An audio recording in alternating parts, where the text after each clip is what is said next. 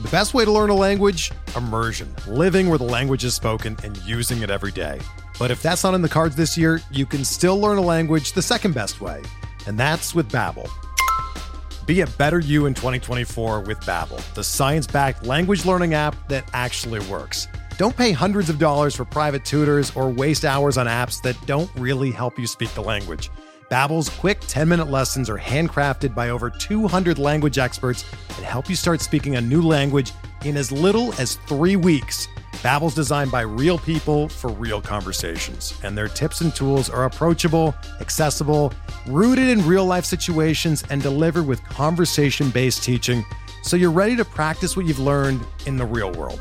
Here's a special limited time deal for our listeners.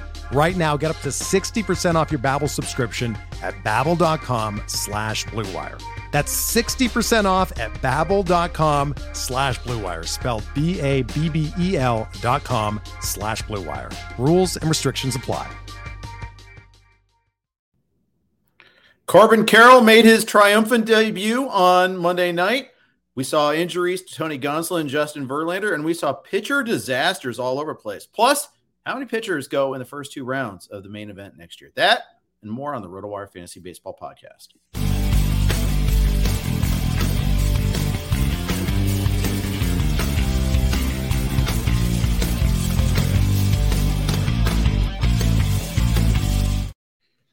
Hey, everybody, welcome to the RotoWire Fantasy Baseball Podcast. Jeff Erickson, Fred Zinkie with you here. Uh, a lot to talk about here. Uh, it was a busy Monday. Even if the small slate, there's a lot of actionable stuff going on. Fred, what's going on? How are you doing? I'm good. I didn't have pitchers on any of my most important teams starting last night, and it was a good night to say that. So today I'm feeling pretty good. Oh, good. Good for you. I'm happy Yeah. for you. Yeah, Um, you're not you're not feeling quite the same way. I'm not feeling too magnanimous. No. Um, had Miles Mikolas going in my main event team that's in the top 10 right now. Eight nothing lead in the fifth inning. Oh. Eight nothing. Couldn't get out of the fifth inning. Ridiculous. That's as this is the Scott Jenstad phrase. I'm totally stealing it from it. He went full Zambrano on us there. That couldn't finish a full, you know, finish an easy win. Just brutal. All he had to do was get three outs in the fourth inning. And the, the guys he was giving up homers to, I mean, just total jabronis for the Reds. I mean, no, I'm a Reds fan. I can say this here. They were not anybody that you expect to get knocked around by. Uh, and that that's that that set the tone for the evening. Corbin Burns got knocked around. Frankie Montas got knocked around. Ranger Suarez had a, a huge lead, seven nothing lead, and couldn't fit. Not only did he couldn't finish, but his team even lost, straight up lost. Uh, some really brutal Monday starts.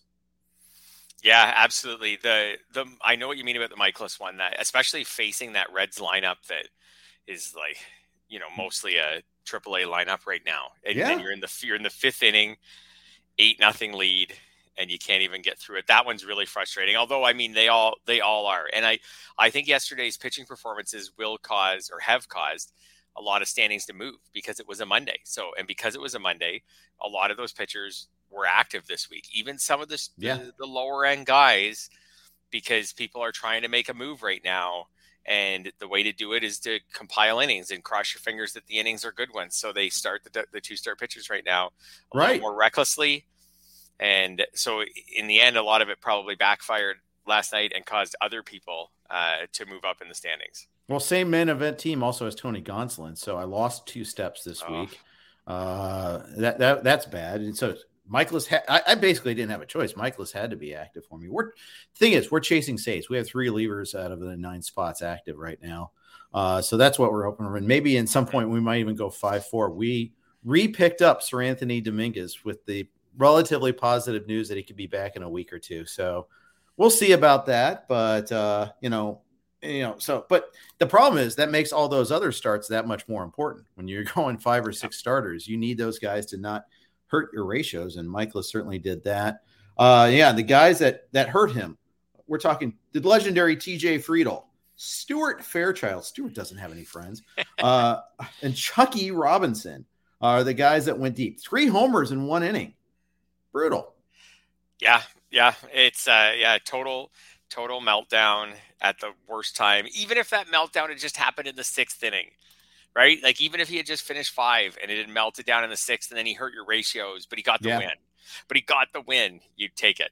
So right, yeah. right. Although for me right now the ratios are more important than the Ratios wins. are the thing Uh, for you. Yeah.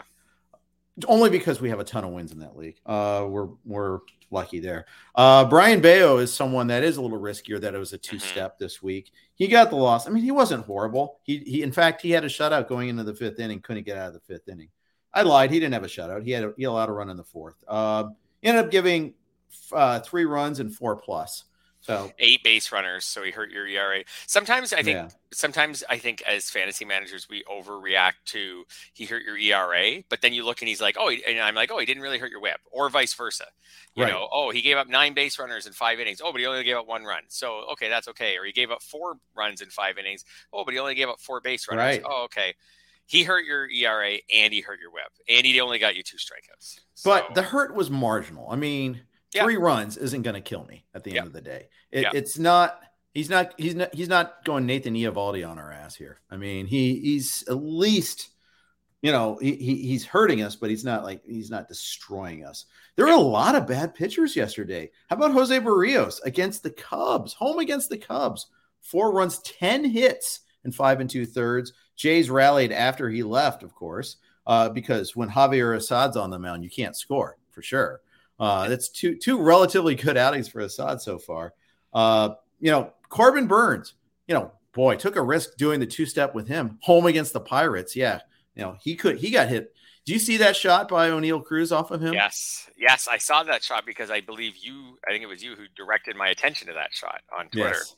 Just commented on it, and I was like, "Oh, I better, I better check that out." As I was watching my Jays try to claw their way back, I, I thought, Yeah. yes, Well, and that and the Bryce Harper shot were the two that uh, I was wowing over. Bryce Harper's was it wasn't a homer, but uh, it was a double, was just like 114 off the bat, and it sounded every bit of that. The the audio was really good on that one. Oneil Cruz, man, he he he's a boomer bust guy, but that boom is the amplitude of that boom is so so nice. I'm I will overvalue him next year. Uh, the numbers will not. I mean, because of the strikeouts, I'm I'm going to have to manually boost his projection, but I'm going to manually boost his projection.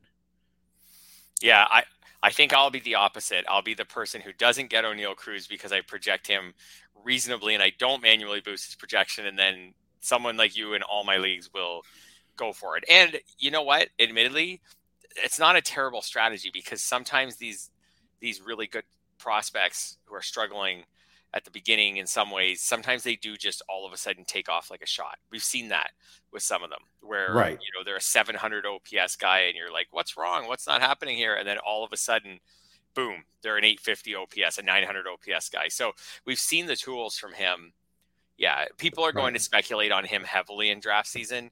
I don't know if i'll be one of them so i might not end up with any of them I mean, the smart play is to not, to not to, but Um, I- the conservative play, because if he does take off, like those guys are, I know it's more of a fantasy football term, but like they are league winners. You know, like even this year, like he struggled. He's hitting 206, but his 162 game pace is 34 homers and 17 steals. right. So if I projected him, okay, so he's not going to play 162 games, but there's no reason he's a young athletic player. If he doesn't get hurt, he could play 150. So if I projected him for 30 homers and 15 steals, like he comes out, his 162 game pace right now is 101 RBIs. So like I'm again, I'm not going to project that in the Pirates lineup, but if I, I could, I could very quickly, if I wanted to go optimistic on him and push that projected batting average even to 250, I could very quickly get myself to someone who belongs in the first five rounds, maybe four rounds of a draft, probably four rounds of a draft. Right. He sits at 11 and 6 right now, despite the batting average and strikeouts. Um, realistic chance of finish finishing 15 10 in his rookie season with Yep. uh, and and just all the In level half year. contact, all the all of the athleticism. I mean, I just those are the guys that I feel like can take off. Um, no, I wasn't on Jazz Chisholm this year, and I kind of regret it. Now he got hurt now, so it's it's kind of a moot point. But it seems to me like that sort of profile. Like you can you don't have to really squint to see it. I mean, you can see like, oh, this guy could go nuts someday. Oh, it, it's so obvious when he makes contact, really good things tend to happen. He's Yeah. shown us elite average exit velocity, elite maximum exit velocity. He can steal bases once he's on base. Like once he makes contact, good things happen. All he has to do next year is make contact. Not all he has to. He could hit more fly balls and fewer grounders, but like, like generally, all he has to do next year is make more, make contact at a higher rate. And if he does that, he will take off. Yeah. Yeah, it, either with right. more homers or more steals or a better batting average, and it'll all lead to more runs and RBIs. He he will take off. It's just a matter of believing that next year he's ready to do that. He does. He turns 24 right after the season, or right as the season's ending. So, like, it's not like he's a super young prospect. He should be ready to. He doesn't have a ton of experience, but he should be ready to break out. Yeah, I, I don't. I don't. There will be people in every draft. Maybe I'll end up being one of them. I don't I, know. I'll run the numbers over the winter and see where I end up with them. But I think he's going to go really high. Don't you? Like, I think he'll go higher than Bobby Witt went this year. Maybe as high as Witt went. No, I think he'll go higher than Bobby. You think he'll go in the third round? Uh, I was gonna say third and fourth third yeah. and fourth round, depending on. I could see him being maybe like a fourth round guy who makes a couple of plays in spring training and then is going in the third in late March, maybe a fourth round. Like say when we do labor in February, he's like a fourth round guy. Do you think? I, do you think I'm accurate on that? Like in the right ball? What I'm looking for, I'm going right to look to see Ryan Roos uh, article because they he did a, took part in a uh, yeah. Uh, the first seven rounds of a draft champions league with a lot of experienced veteran players. I want to mm-hmm. see where uh, Cruz ended up there, but uh, I, my thought is he probably didn't go that high now that I think about it there, but uh, I could see him though being someone where when we get to the off season and the numbers are sitting there and people start looking at the numbers and then the buzz starts to grow. So I could I could maybe see like because that draft just happened like in the middle of the action down the stretch this year. I could see if we get to he, when we get to the winter.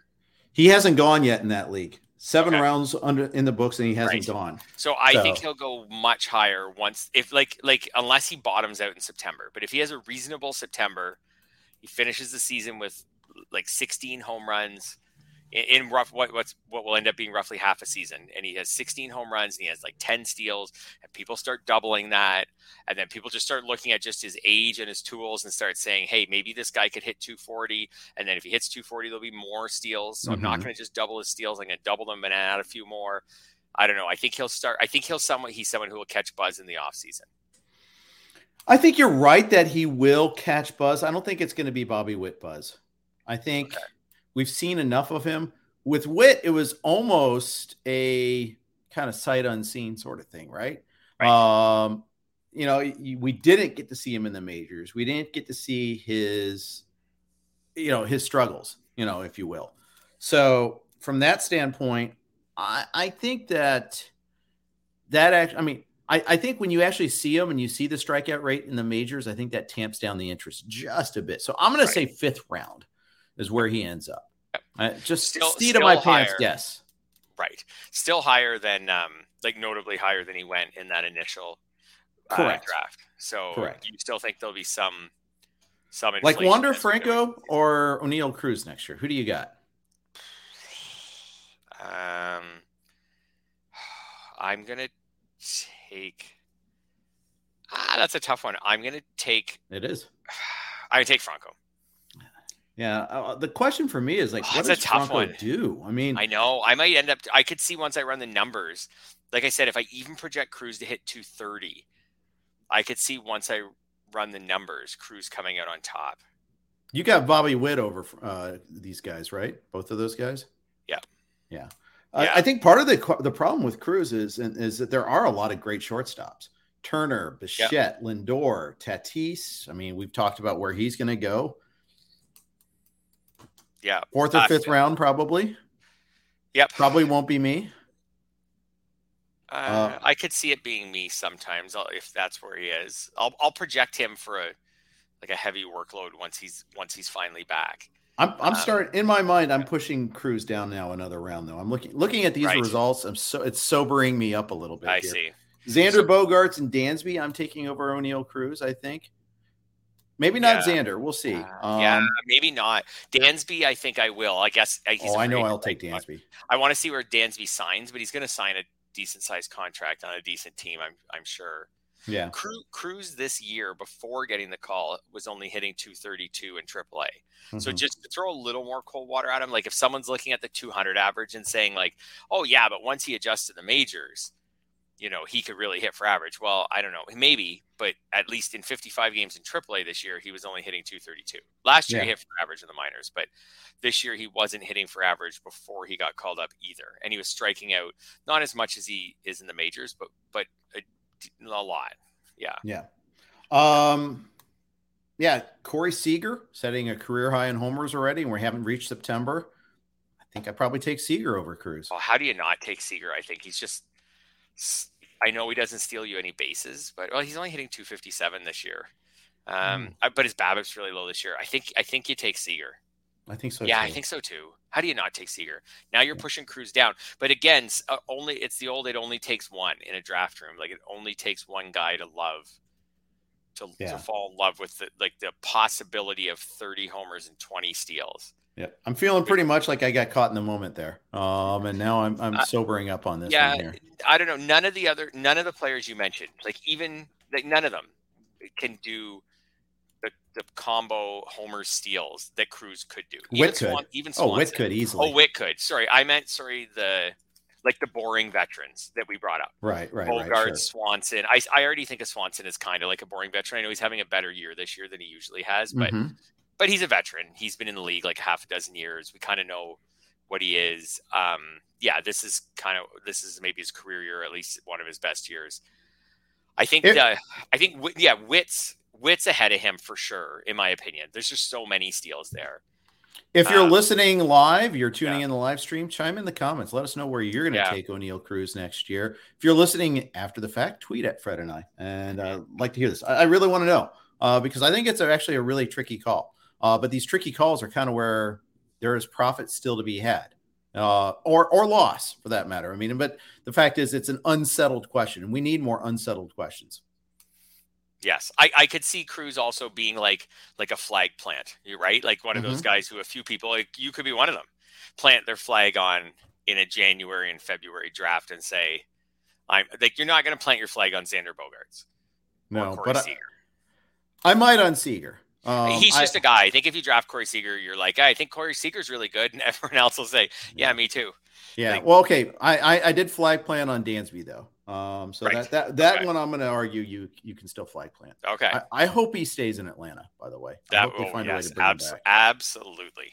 Yeah. As Frankie Montas is showing, when you're playing really well, the best situation is just stay where you're playing really well. No, I, I should. So funny you said that because literally that's the next player I was going to talk about. Yeah. Frankie Montas went six yesterday, four runs allowed, all earned, eight hits, no walks at least, but hmm. three homers. Since the trade, uh, he's had five starts with the Yankees, 701 ERA, 152 whip. K to nine's only seven. You know, uh, that's that's not that's not helpful at all. No. Uh, you know, I guess when you're giving up rockets, it's hard to strike people out. He's allowed five homers in that stretch. So yesterday was the only day it was really terrific but he's not missing bats. No, and like like if you go back a bit on Montas, like there's there's reasons to think that he's not. I feel I feel bad for him in some ways because mm-hmm. he got traded to the Yankees. He um, he either went on the bereavement list. I think he went on the bereavement list before he even made a start for them. Yeah, either, I think that's how it played out. He was immediate because he didn't start for them till August seventh. Seventh. Right. So yeah. I think I know he went on the bereavement list right around the beginning of the month. So I didn't end up. I don't know if the details were public on why he went on the bereavement list, but I always feel bad for players when they are on the bereavement list because someone close to them has passed away. So, um, so I like that's a huge. You get traded from Oakland to the Yankees, New York, pressure city, going from Oakland, no pressure this year whatsoever. And you're also dealing with something in your personal life. And then all of a sudden, you got a new catcher and a new team and a new park, and you're just supposed to perform right away. His first start was at the Cardinals, who have been an offensive juggernaut, as we discussed last week in the last few weeks. Um, mm-hmm. Then he goes to Boston. Not an easy place to pitch. Then he plays Toronto their lineup's been up and down, but overall this year, it's still been one of the most effective lineups in baseball. Then he faces the Mets. They've had a pretty good lineup this year. Now, last night, that one's pretty disappointing because the really Angels, bad lineup. The Angels are a team who just swept the Blue Jays over the weekend, but still, they're a team that he should have been should have been able to get through. Ohtani got to him. That was kind of the big blow against him. I guess that's a little excusable. But even tra- tracking back on Montas, I think the trade and everything else made some of us forget that like he's also someone who went on the IL in July Yep. and didn't stay on the IL for long, right? So Yeah. so now I now I'm wondering. Oh, oh, sorry. Did he actually go on the IL? I think maybe he didn't go on the Yeah. IL, He, uh, yeah. He had the shoulder though. but he had. That's right. So I don't want to miss. I'm just saying he he probably should have gone on the IL. He was Yeah. he, he was out. He missed some time in July. He didn't start from July 3rd to July 21st. Like I said, I'm not sure. I don't think they actually put him on the IL, but they should they should have. And you know, we got a very very small sample from him before the deadline. Like he threw 3 innings when he first came back against a weak Detroit team. Then he threw 5 innings that were just okay against Houston. He gave up 3 runs, 2 earned on 10 base runners um, in 5 innings. So not a great start. I- wonder if he's not like 100% and he hasn't been 100% since the beginning of July when he went on the IL. Right. Or should, sorry, when he should have gone on the IL. Yeah. Uh, Maybe that's, he's a, not that's a really good question. Yeah. And I think we all just assume because the Yankees gave up these prospects and traded for him that he's fine. Right. But he doesn't seem fine. He hasn't seemed fine. Like you said, strikeout rate's way down. Yeah, he doesn't seem fine at all. So in June, he was he was like throwing his fastball is like 98, nine, you know, just short of 99, a lot of 98 mile an hour fastballs. Last night, mo- he was sitting more around like uh, like the the pitch that you know, got put in play or was a finishing pitch. They like on baseball savant, you can look at the velocities. He did touch 97, uh, 98.0 once, uh, but it was more like 97, 96. Uh, so maybe a slightly down in the velocity. You know, some of it might be defense, some of it might be the catcher who he's throwing to, creature comforts, all these sort of things, or he might be hurt too. Uh, he pitched okay against the Mets to uh, in his previous start. That was the thing. Like, okay, I thought he's okay now. Maybe he's fine. No, you, you know that that outing against the the uh, Angels was just hideous, though. Yeah, I mean he's he's locked into lineups for the rest of this week. So Yep. You know, and again, most people probably started him because he's got a second start this week, which is at Tampa Bay Mm-hmm. uh, at the end of the week.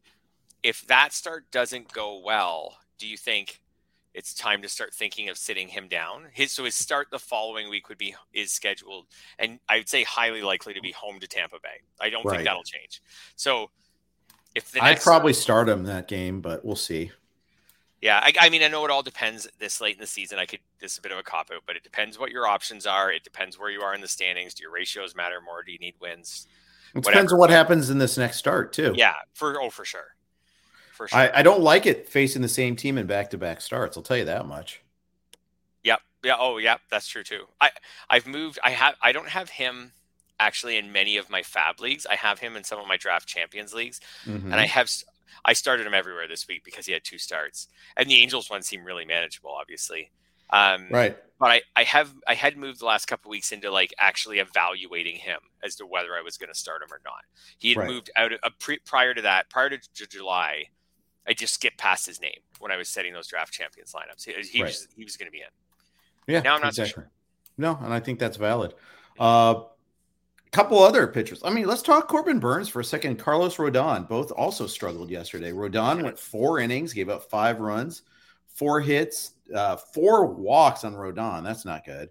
Um, you know, and then Burns. I mean, he was staked to a lead and gave it up against the Pirates. What a, you know, and that that's not not not what we're looking for. He had a really horrible start the week before against the Dodgers too. Uh, had a chance to reinsert him into the Cy Young discussion, uh, but got torched by the Dodgers. And then uh, Sandy had a gem against the Dodgers on Saturday. I think that kind of ends the NL Cy Young discussion. But um, I, I don't want to declare anything over prematurely over, but man, it's going to take a lot now to change that. I, I agree, and uh, yeah, there's something like Burns doesn't seem to be throwing his best right now. If you go back and look, so he's usually a really high strikeout pitcher in four, sorry, five of his last six starts. He has started struck out six batters or less. And usually, mm-hmm. if you go back and look at his other stretches throughout the year, like he usually averages about eight strikeouts per start. He only has one start with more than six in his last six starts. So he's just not striking out batters at the same rate. Walk rate's like up a bit. It's not a huge problem. Mostly, I think it's just the lack of strikeouts. But as you said, like that, you kind of wrote off the start against the Dodgers. Like it's well, it's the Dodgers. They're just really good. They get to good pitchers sometimes. But this one's concerning when you add this one in. Um, yeah, the big issue is home yeah. runs. He allowed seven all last year. He's allowed 19 this year. Yeah, yeah. Um, Probably a good reminder that just if anyone allows seven or something like that, that like, that's there's some variance in that. Yeah, absolutely. Sure. Just can't be it can't be sustainable. I still think he's great, but I he definitely doesn't seem to be at his best right now.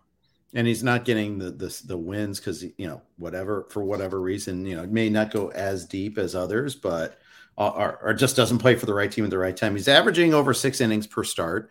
Uh, arguably, I mean, 301, 099. I mean, these, these are good numbers. 195 strikeouts. It's just the homers. I mean, it's still a really good season. You're still drafting yes. him in the first round next year, true or false? 15 teams. I love Corbin Burns. So I would say for me, yes. 15 yeah. teams for sure. 12 teams, I think I think he'll be like just an around the turn guy. Whether he's a first rounder or a second rounder just depends on whether the people at 11 and 12 want to lock him up or let him go through the turn and and and lock up a hitter. I think he I think he's somewhere in there. Actually, this kind of segues into that topic that you mentioned at the beginning of how yeah. many pitchers are in the first two rounds. And I want to tackle that, but if, before we do that, time to insert a quick note from our Blue Wire sponsors. Let's do it. We're driven by the search for better, but when it comes to hiring, the best way to search for a candidate isn't to search at all. Don't search. Match with Indeed. Indeed is your matching and hiring platform with over 350 million global monthly visitors, according to Indeed data, and a matching engine that helps you find quality candidates fast. Ditch the busy work. Use Indeed for scheduling, screening, and messaging so you can connect with candidates faster. Leveraging over 140 million qualifications and preferences every day, Indeed's matching engine is constantly learning from your preferences, so the more you use Indeed, the better it gets.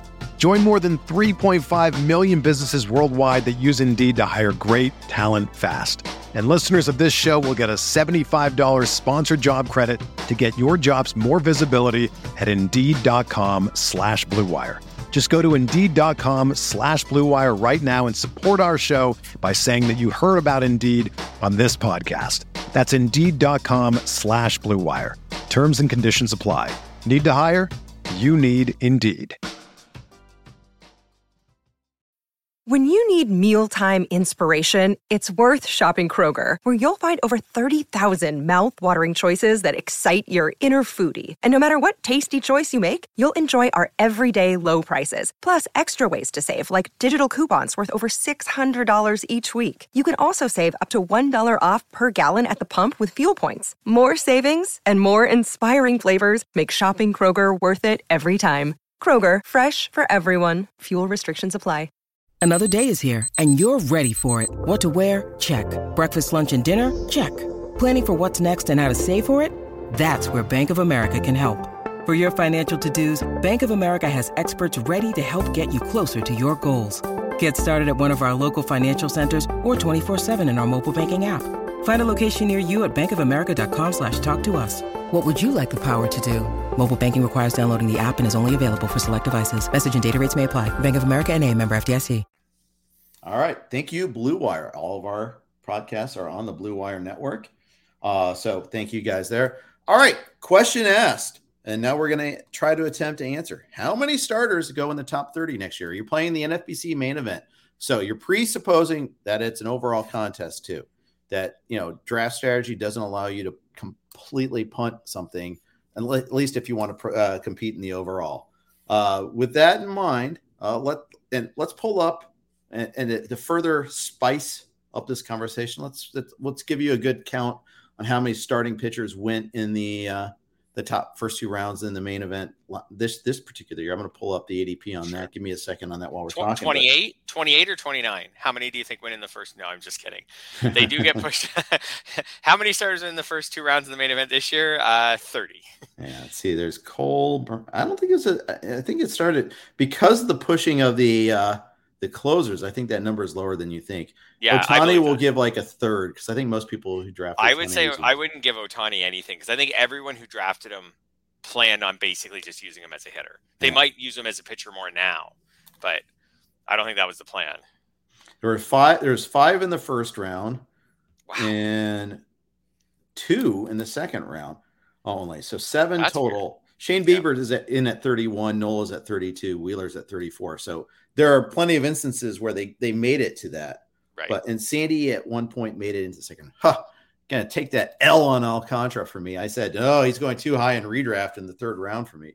Oops, uh, got that one wrong. Uh, I just I didn't think he'd repeat. Uh, I I- I kept him all my keeper leagues on profiting handsomely there, but in the uh, the main I did not take him. But so it was Gerrit Cole, Corbin Burns, uh, Walker Buehler. That's obviously uh, not going to happen. He's out. Yeah. Woodruff, Scherzer, uh, Giolito, not going to happen. And Urias, which will happen, by the way. Urias was in the top 30, eh? Yeah. He was in the Uh, top 30. I didn't see that. I thought, I, wow, that's a, yeah, I, I, I get it. That's a main event thing for sure. I felt like in all my just regular satellite type leagues, he was more like 35th, 36. So that's, that's a, that's a main event type. well, let me tell that. you, I took him in the middle of the second round in the online main event. Um, yeah. Yeah. But yeah. So I think that's a main event type thing. th- Remember, that was when we had the news on DeGrom being out. And Mhm. I think, if I recall correctly, even Scherzer had an issue at the beginning of the season a little bit there.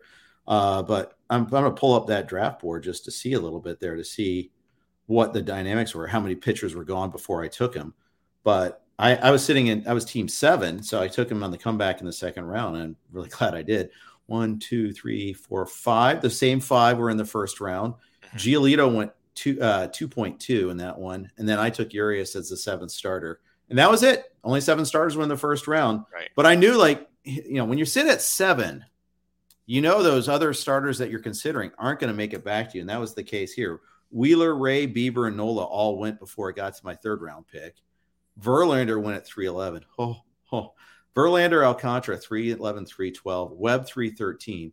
Those were all, I mean, Webb's not in the same universe as those two, but he hasn't killed Mhm. you either. But Mhm. point is, though, I wonder, uh, it's actually a little bit more temperate than I would have expected. Yes, my gut says that there will be next year fewer first round pitchers and more second round pitchers. Then I think they'll slide a bit, just in the sense that Cole and Burnes haven't like totally lived up to like Cole's been good. Like it's hard to complain. He's already at 200 strikeouts. He's got a one-on-one whip, but I think the 331 ERA is a little higher than people were expecting. He's not among the wins leaders. I know that's fickle, but it matters. Right. I think Cole will push. I think Cole, he's still in there, obviously. I could just see maybe there being way less than five in the first, but more in the second. Or- I Well. I, I think your instincts are right. If I'm looking at Ryan's article again, which lists those first seven round, uh, first seven rounds, Yeah. it was three and then eight in the second round. right. Uh, only one closer in the second round. That was Diaz. Um, so, but uh, Clase went early third. Romano Yeah. went in the third in that one too. But Verlander dropped again into the third round, uh, which I thought Yeah. was kind of interesting. Um, his injury, by the way, isn't an arm injury, and it seems like it's not even that serious. It's it's an injury, but it's not like a long term one. No, we always say that though. We'll see if there's any setbacks, but uh, yeah, I, I don't. I think we get more hitters pushed up.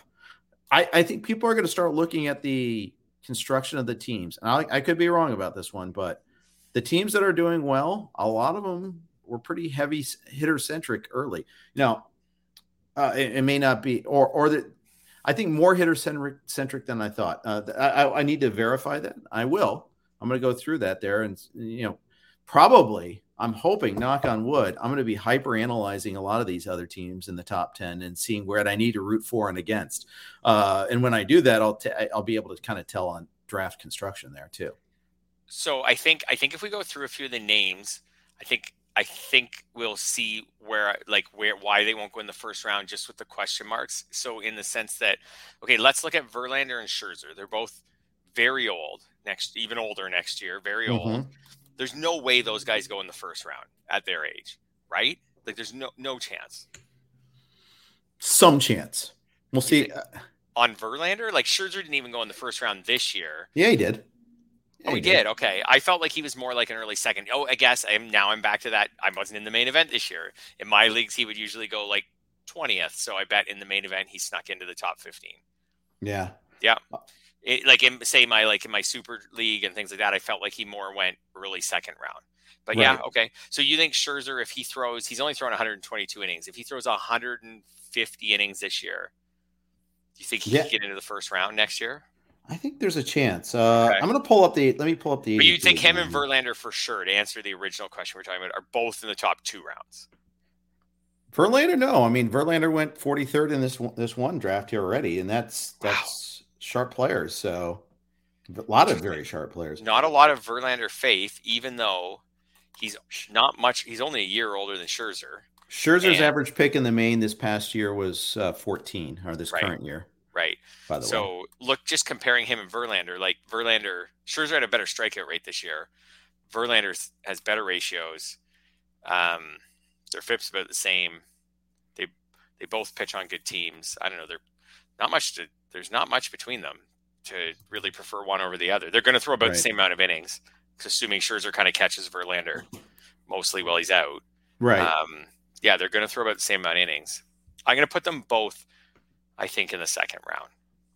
That's fair. I can. I think someone will go in on Verlander just coming off like this mm-hmm. remarkable season. Okay, so they're second rounders. Cole and Burnes are they? Do they stay in the first round? They're one, two, and strike. Yeah, right I think so. Uh, they did in this draft. Yeah, they're uh, one, two, and strikeouts. They both have a whip around one. They both do have good ERAs. They're not like like the Verlander ERA, but they both have good ERAs. I think they both I think they both stay ahead of Scherzer and Verlander. I think so. I think so. Okay. Nola, does he get up to the second round? Yeah. He's kind of right there. He's going to get 200 strikeouts this year, probably about 215. I, I think Nola's consistently underrated. In fact, I think you can I make a pretty good case that he should be a top three guy in the NL Cy Young race this year, and yep. he doesn't get it. I think the interesting ones are. I think Degrom's like a hyper interesting one. Degrom, like, what yeah, do you do De- with Degrom? Yeah, I mean, right now, someone probably takes Degrom in the second round, just on the possibility. I still don't think Degrom's a first rounder unless, like, unless he like leads the Mets to the World Series. I still don't know if he's a first rounder. I just think the injury risk with him is so high. But again, mm-hmm. it only takes one person, and it's a big contest. Yeah someone at, at 12 it, like the main event is just a little different. It only takes someone picking say 10th or 12th or 14th to say i'll go for DeGrom. If, if he's if he's hurt most of the year my team doesn't get any money. If but if he's healthy maybe i can get in the race for the big money. Yeah. Uh, so I, yeah. I, I think he gets in the first two rounds. Shane mcclanahan gets in the first two rounds for sure. I think he can 100%. get first, i think he could get in the first round. Yeah, especially with the main event main event inflation. The one I'm looking yeah. for is not uh obviously the one I'm looking for is, uh, yeah, is obviously a DC, so maybe it's a little bit different. Uh, mm-hmm. But in a main event, we always have some extra inflation involved. Yeah, I, I, think McClanahan, he just has few, assuming he finishes the year fine, like he doesn't have the age question marks of Verlander and Scherzer. He performed great this year. He's on a team mm-hmm. that pitches really well and tends to do, you know, their pitchers do well. So I think he's in. Right. You think you think Urias is in? I mean, what has he done to not justify the yeah. price this year? He just I mean, just not have a really good strikeout total. That's about it. I, I, will take what he, he did again. I mean, yeah. and a lot of that was early too. Keep in mind, he's been nails lately. I mean, he's yeah, gotten better. Sure. Those, remember, we were doing the "What's Wrong with Her- Julio Urias" segments earlier on this season. Besides my inability to pronounce Urias or Urias or what how you know properly, uh, it's one of those mental blocks for me he is still. If I was gonna like just, and I have him on my most important team. If I was gonna say anything negative about him, um, he, so his strikeout rates haven't really gone up. He is outside the top 25 in strikeouts, and that's without an IL stint. So he's pitched all year, and he still can't has, is not in the top 25 right now in strikeouts, which is just that's a little disappointing for a pitcher you take in the second round. For sure, I, I think yeah. that's valid. But then again, you get the Dodger win benefit. Yeah. Oh, oh, Alcantara, Alcantara, Alcantara is in the. Oh yeah, first, he's might be in the first round. He's in the first two rounds. Yeah, I think he gets pushed up to the first round, assuming yeah. he, and he was he was the fourth pitcher taken in this draft that I'm looking at too. He's a really interesting one. Like I love him, but he's a really interesting one in that, like his strikeout, even with the massive amount of innings this year, right now he's tenth in strikeouts. Mm-hmm. But that's like I said, with the massive amount of innings, um, he just doesn't have the strikeout juice that some No. of these other guys have. Mhm. So, but I he also doesn't get the organizational juice like Urias gets. right, right. That's right. At least a nice park to pitch in, so that's good. Um, but that's it. Dylan Cease, can he get into round two? Oh, he can get around one. I don't. I feel like his whip's too high to get into round one. He did Oh. in this draft. Wow. All it takes So- is one, man. I mean, you dream true. on those strikeouts, right? I mean, yeah. So right now he's fourth in strikeouts in baseball, and very close to to getting to being higher than that. Like he's not far behind the guys. right. And they're going to baby hit. You figure they're going to let him loose a little bit more next year, and he'll throw deeper into games. Is the theory, Maybe. right? Yeah, he's just not a whip guy. Like his career whip's 128. This year it's 112. Right. BABIP of 270. Um, like when you go and plug him into an SGP calculator or something, like that 112 whip, if you're projecting something like a 112 whip next year, and then you have Burnes at 1.0, and you have Cole at 1.0, and you got McClanahan at maybe 0.95, like that's gonna hurt him in those comparisons. Right. It's whether the strikeouts will make up for it. I'll say he still gets in the second round because people dream on the strikeouts. So I'm going to tell you there's a pitcher right now who is fourth in earned auction values on the RotoWire earned, uh, earned auction value calculator for starting pitchers. He's fourth right now. Did not was not one of those top 11 starting pitchers. Did not go in the third round of this said draft. Did not go in the fourth round of this draft. Did not go in the fifth round of this draft trying to see if he actually went at all. Point being is, no, I don't think he went. I don't think he went at all. Now I'm looking at it here, and maybe that's a I'm overlooking it because it's not searchable, it's just a screenshot. Uh, but I don't believe I see him anywhere here. Wow. Um, I know. I, think I know who you're. I think I know who you're talking about. he has a lot of wins. He does. Ju- Tony Gonsolin does have Yes. a lot of wins. Just went on the. IL. Yeah. He he he is got better ratios than Sandy Alcantara. I think better than pretty much Pretty much everyone. anybody in the NL, although he doesn't qualify because he only has 128 innings, which answers why he's not getting taken there. And the strike, you know, he's got a lot, lot fewer strikeouts. But so I think this is a, I think sometimes the sabermetric crowd is really, really sharp. We know not to overvalue wins. We look at innings matter; they really do matter. But despite that, he's getting just elite, elite ratios: 210 and 0.865 on the WHIP. I mean, that's you can you can survive an innings hit if you're getting that sort of uh, sort of production. But now he's got the uh, and this was before obviously he had the arm issue, and now he's on the IL. Now it sounds like he's only going to miss a couple weeks, so I'm not going to cut Gonsolin. I was thinking about it at first, but now I'm a little bit more sanguine. He um just looking at Gonsolin, he uh like his ERA is 210, his FIP's 344. So his FIP doesn't really paint him as like an early, early round pitcher. Right. That being said, like how many Dodgers pitchers are we seeing outperform their FIP? So Mhm. like if this was a guy who was outperforming everything on just a typical team, you'd be like, oh, this isn't sustainable. But Right. so many guys are doing this on the Dodgers and winning a lot of games, and we know the Dodgers are going to be awesome again next year. That could somebody reasonably project Gonsolin for 15 wins next year, and hun- not a ton of strikeouts, maybe like 140, Mhm. and then but then really great ratios. And Right. if you did that, would he come out? I don't think he's. I don't think he gets in the second round or anything at that point, but. I don't know. I feel like he gets in the fourth round. Yeah, like third or um, fourth round, like he's your number two. I could see it. Uh, Tony Gonsolin or Kyle Wright next year? Who do you got? Ooh. Um, I will take Tony Gonsolin.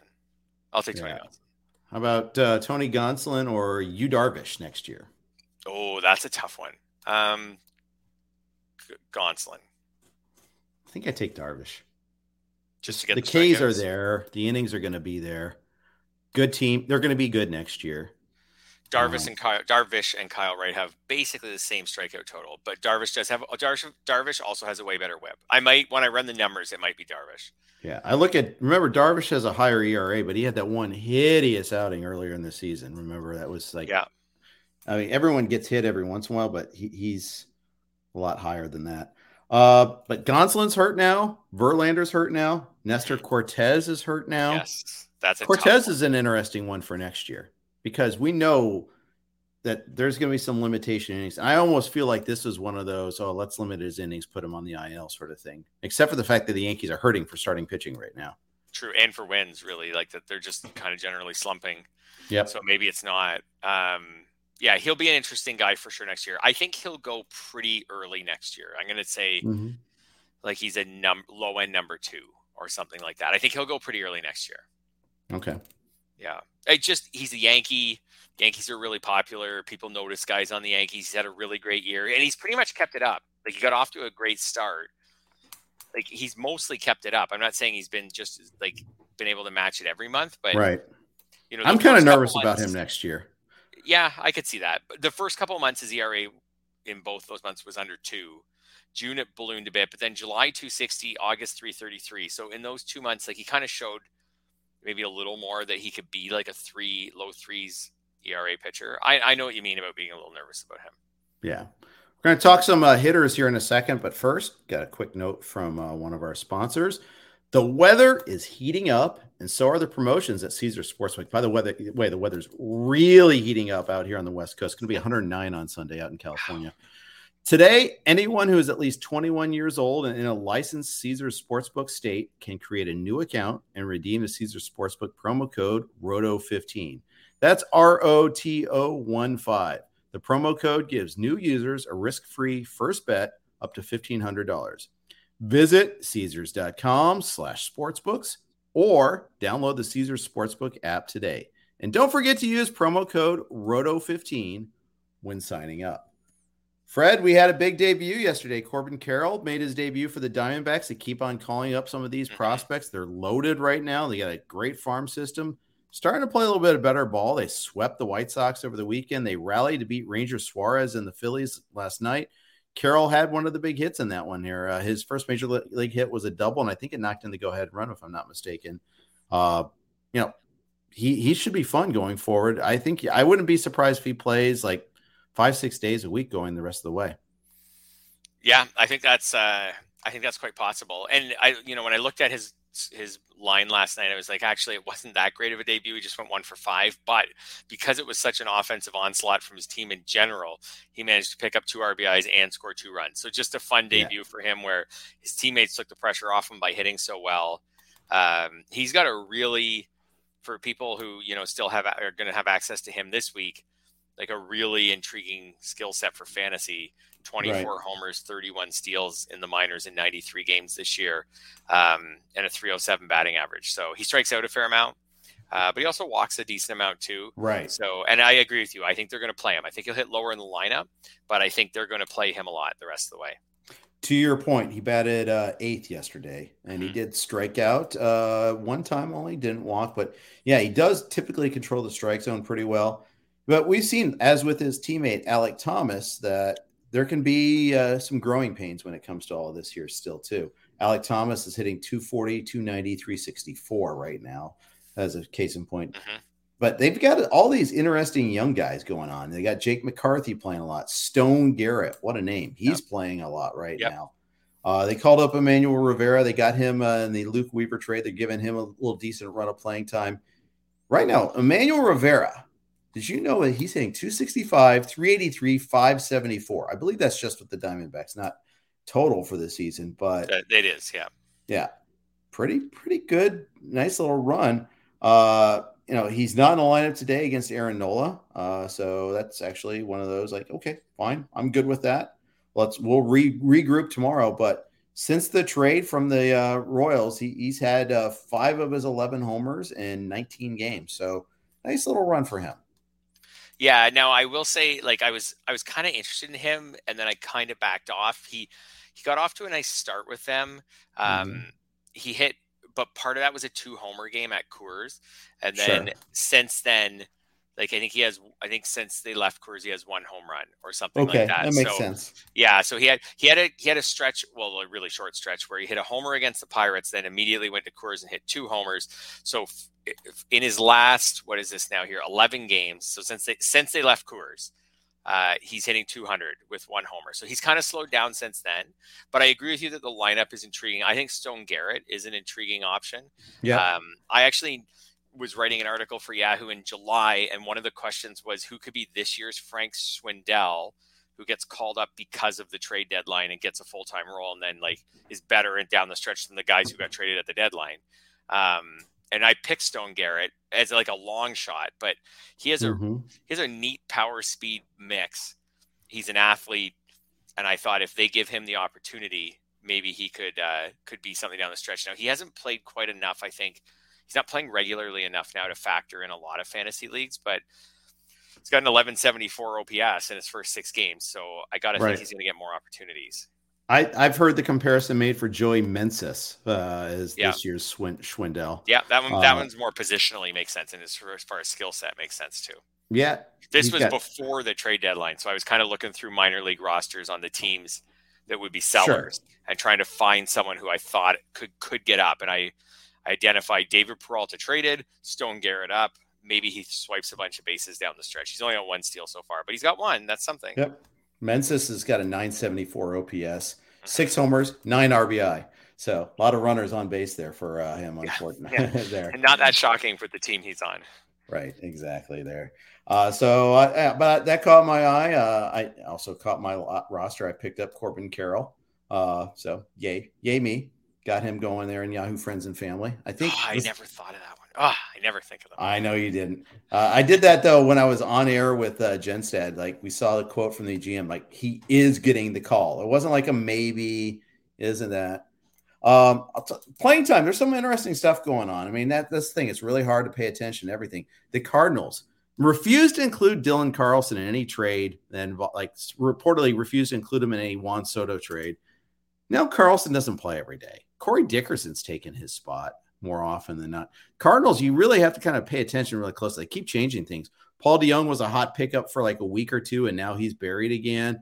Uh, Carlson sitting for uh, Corey Dickerson. Uh, it's it's kind of annoying that uh, you know you think like, oh, this is a guy that they can't get rid of, but they can't play him either. I think also Corey Dickerson's kind of forced their hand. Um, like no, I don't think anybody saw this coming, but since the All Star break, he has a, a, a thousand and seventy nine OPS in sixty seven plate appearances. So, I mean, and he's not like like I know some of it's luck. Like he's only got two home runs. He doesn't have any mm-hmm. steals in that time. He's just he's hitting 431 since the All Star break. So he's just yeah. collecting like multiple hits every time they give him a start. I know. And then because of that, they just can't get. I think they just can't take him out of the lineup right now. Yeah, it's Corey Dickerson. This is not going to continue. No, no, it's just a heater. That's all but, it is. But I, so I did. Did you bid on him in any leagues? On uh, I did pick him up in like a 12 one place where I've got like yeah, everybody stinks. Um, so yeah, I did, but I don't really believe. I just I need Mr. Right now, not Mr. Right. Yeah. I looked at him and then I didn't end up trying to get him. But I thought about it. it. It, was more like he's just so hot that maybe I just want to take a shot and try to get in on him. Well, you know what I mean? Like just maybe for another week or two, he could just keep this going. Or he'll at least get playing time because he's yeah. so hot right now that they'll just use him. But uh, anyways, in the end, I didn't I didn't grab him. So maybe it has a little not too much to do with Carlson, like a little bit. I mean, if Carlson's playing well enough, he keeps the playing time. But maybe it's got a little more to do with just Carlson's having a ho hum season, 708 OPS. Dickerson starts collecting two hits every time they start him. Yeah. Yeah. Uh, maybe how about, Dickerson cools down. How about Garrett Mitchell? Do you, do you have any of him so far? He was in the waterfall, but no. Mm-hmm. Uh, how about you? He uh, fell uh, I did not get him either. I, I, I went to go look right now though in Yahoo Friends and Family to see if I could pick him up because the speed is what's got me intrigued. Yeah, he's a fast dude. Yep, I I was interested. I was a little worried about playing time, mm-hmm. and for and that was one of the things that kind of I just was a little unsure. Like he just played his first game right on Sunday, mm-hmm. so I, like I, I tried to read about him a bit, and in the end, probably maybe should have gone after. Him. Well, it's easy to say now. He had a homer and a steal. So yeah. it's easy to say now, but in the end, I, I, was a little worried about playing time. It was in my league with Jeff Zimmerman. We kind of needed someone we could use this week. We took Tony Kemp, who's not exciting at all, but oh. but he they every game this week for the A's is against a righty. Three of them are against the Nats. Mm-hmm. Worst rotation maybe in baseball. Tony Kemp made sense as a one dollar rental this week. So Sure. I again now Garrett Mitchell already has a homer and a steal, so he was the right answer. But I didn't Maybe. didn't see that coming. Maybe well, not. if I even if I got a homer and steal out of Tony Kemp this week, I'd be really really happy. Well, yeah. So- you- well, I mean, why else? I mean, you should expect it. I mean, he owes it to you at this He point. in does. He owes me the steal. I'll, I don't care about the homer. I want the stolen base. I want one stolen base from Tony Kemp this week. That's what he's in the lineup for. Yeah. Well, and you raise a good point though too. It's like this this time of year, you're picking up some players that might trigger a gag reflex, but you need Yep. them. They can do a very particular set of skills uh, to uh, Yeah. rephrase Liam Neeson. Yeah, there. Tony But- Kemp, six righties, terrible pitching staff in the first part of the week. You needed a guy. He's he's almost hundred percent for sure getting dropped next Sunday, but like for one week, and that matters so much right now. That's Ben Gamel for us. Same thing. Yeah. Lefty facing six righties. And it's like, okay, well, he's going to play. We had Eloy. We had, and we picked up the kid, uh, Mathias uh, from Texas, as like our fail safe if Eloy couldn't play. But Eloy's in the lineup tonight. So, yeah, well, we'll, we'll, we'll roll with him. But uh, yeah, it's, it's, you have to just be on top of things and be ready to put in some pretty gnarly names. Uh, it's only going to get worse in September, too. Absolutely. I mean, just looking at and rosters are going to expand, although they don't expand much. I know No, you and it's like Scott two were talking three about that. right? I, yeah, I know you and Scott were talking about that yesterday, and that that's actually really, really good for fantasy managers, maybe because Right. it's a little less to keep track of, and it's a little more authentic. If you can bring up one hitter and one pitcher, at least the hitter you bring up is probably someone who you're kind of interested, who who the team is kind of interested in, rather than Right. just calling up eight players and we have no idea Yeah. right? Who uh, you know who who they're really interested in, who they're just going to sit on the bench all month. So that will be really interesting on September 1st is to see who gets called up. I know, for example, the Astros have already said Hunter Brown's coming up. Mhm. Is going to take Verlander's spot in the rotation. Brown, I think he leads the Pacific Coast League in ERA too. uh, yeah, he's like he he'll be someone I think who a lot of people will be interested in. We'll see how his debut goes, but I think he'll uh, he'll be someone that a lot of people are interested in. He has, a two five five ERA and a one oh eight WHIP. People, And opponents the- are hitting one eighty six against him. Yeah, I don't think. Brown is going to go in until next week though. Uh, Oh, okay. Because Cristian Javier is going to pitch tomorrow. Yep. Uh, I read Right. a note on that. He's going to start Wednesday's game.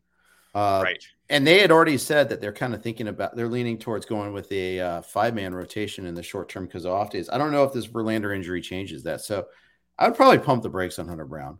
I, I don't know how much It- he's going to get, how much work he's going to get. I thought, yeah, I thought it when I first read when I read the initial reports.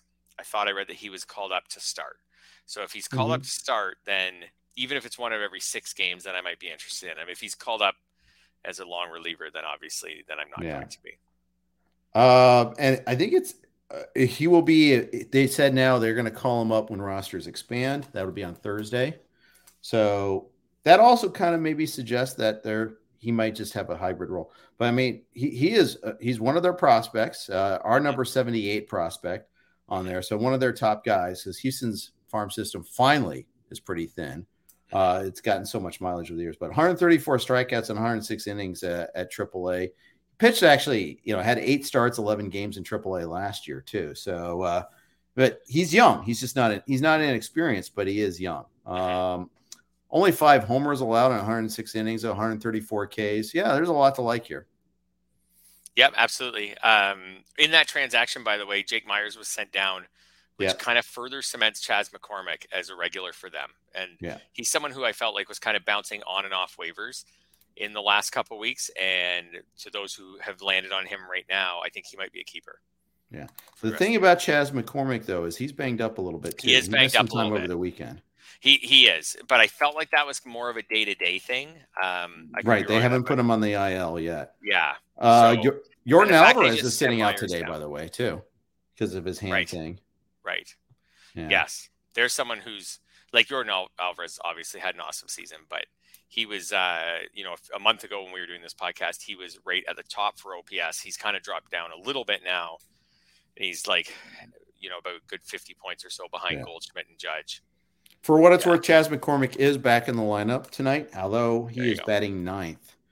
Uh, so eh, I'd like to see him like seventh, but Yes, yes, it's a good lineup. It's a long lineup, but yeah, you'd like Yeah. to see him not ninth.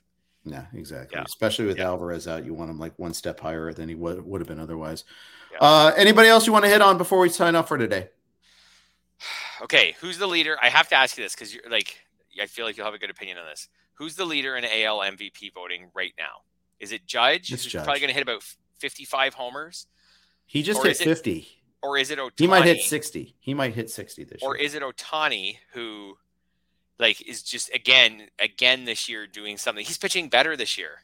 he is. So is it like Ohtani won last year? Now I know last year Ohtani didn't have to beat the season that Judge is having right now, Mhm. but Ohtani's going to probably hit about 35 homers and be one of the best pitchers in the American League. Like he's got a 267 ERA. He's going to strike out 200 batters this year. He might hit 35 homers and strike out 200 batters You you make lots of good arguments, but it's going to be Judge. Just because this is a magical hitting season and they won't be able to resist it. Well, and the team difference is just Yeah, so that will help him too. too. Judge Yeah. is minus nine hundred on the DraftKings sportsbook. Ohtani's back to plus five hundred. For a while, that pendulum swung, and Ohtani was actually in the lead. But it's going to take just uh, it's going to take a miracle for Ohtani to beat Judge at this point in time.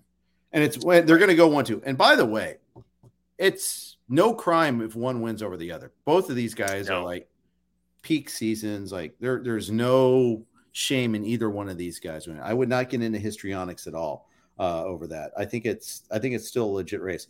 But you know what? The NL race is more over than the AL race. You know, what, you know, Goldschmidt is Yeah. minus fourteen hundred. I Yeah, I'm he's he's over 100 OPS points ahead of the next guy in the that's in the NL. crazy how much. and then he's and the of next guy's everybody. Arenado, like on his team. Correct. He's not Arenado's not surpassing Goldschmidt to the same voter. Then you're down to Freeman and Betts. Like it's it's easily it's Goldschmidt. Yeah. Yeah, He would have to be he'd have to miss September basically with an injury or something to not win it. Quiz I think in the, you. I think in the AL I would vote for Ohtani just for the record. If I had a vote, I just think we've seen magical, we've seen great hitting seasons like Judge is doing. I think I would, I, and I don't think Ohtani's going to be able to do this forever. I'd love, I hope he does, Mhm. but I, it's not one of those, you know what I mean, where you get like the superstar and you're like, hey, he's amazing every year. Let's give it to the other guy this year. I don't think Ohtani, we can count on him being one of the best hitters and pitchers in baseball, like for the next seven years or Right. something. Like Right. it would be great if he can, but I can't count on it. I think I would give him the MVP. Sure.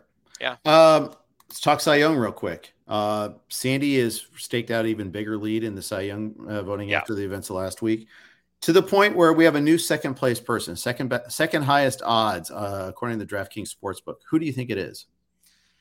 Second highest So, odds. so it's not it's not It's Burnes. not That's the hint. anymore. And it's not. It can't be Gonsolin because he's hurt. It's not Gonsolin. Um, second highest odds. I'm gonna go with Max Fried. Correct. Okay. Well done. Okay. I remember looking up pitcher war recently, and his was surprisingly high. I thought about Arias, but yeah, Fried.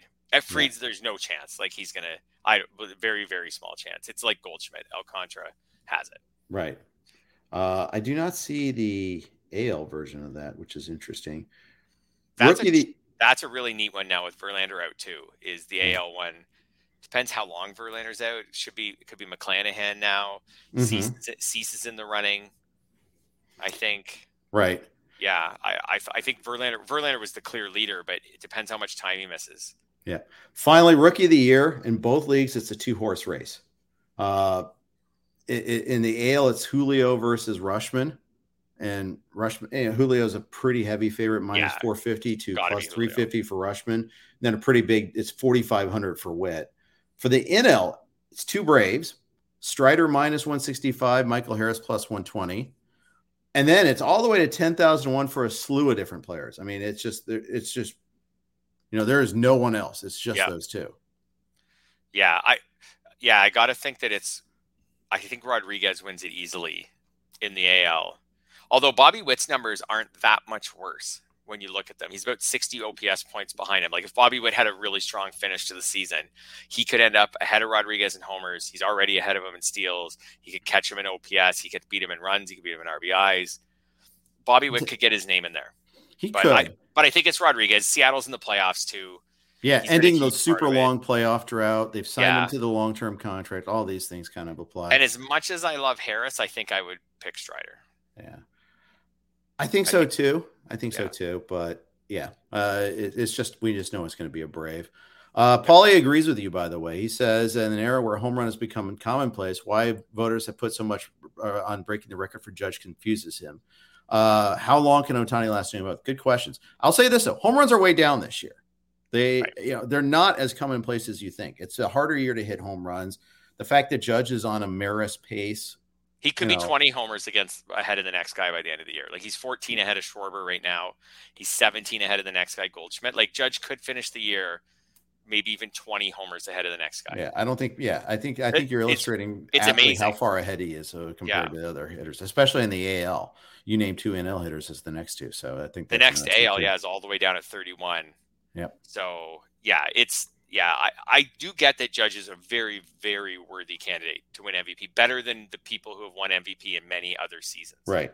It's kind of similar to last year, though. Vlad nearly had a triple crown, and yeah. but Ohtani was just Ohtani, and Ohtani's been better this year as a pitcher, at least. Uh, maybe not as, maybe not quite as much as a hitter, but he's been awesome as a hitter too. I mean, yeah, like you said, you can't go wrong with either two. That's the that's my that's been my argument all along. All right, guys. Thank you so much for chiming in. Thanks for everybody listening to the RotoWire Fantasy Baseball podcast. Uh, we'll be back at you again next week. And uh, we got James with the Prospect Pod tomorrow. I got Paul Sporer Thursday morning uh, on the RotoWire Fantasy Pos- uh, Baseball podcast. So excited about that one, too. Thanks for listening. Take care. It's happening daily. We're being conned by the institutions we used to trust. The mainstream media is distracting us with meaningless headlines instead of focusing on the harsh realities facing American families. Time is short before something big happens, and that's why so many folks are preparing. They're becoming self reliant by investing in emergency food storage from My Patriot Supply. Go to mypatriotsupply.com and secure four week emergency food kits for each member of your family. Each kit contains tasty breakfasts, lunches, and dinners, averaging over 2,000 calories per day. Save $50 on each four week food kit you purchase. Plus, get free shipping on Ready Hour four week emergency food kits. You're not ready if it's not Ready Hour Foods. At My Patriot Supply, you can also get solar power generators, water filtration units, heirloom seeds, and survival gear. Order by 3 p.m., and your unmarked boxes ship the same day. Shop MyPatriotSupply.com today. MyPatriotSupply.com.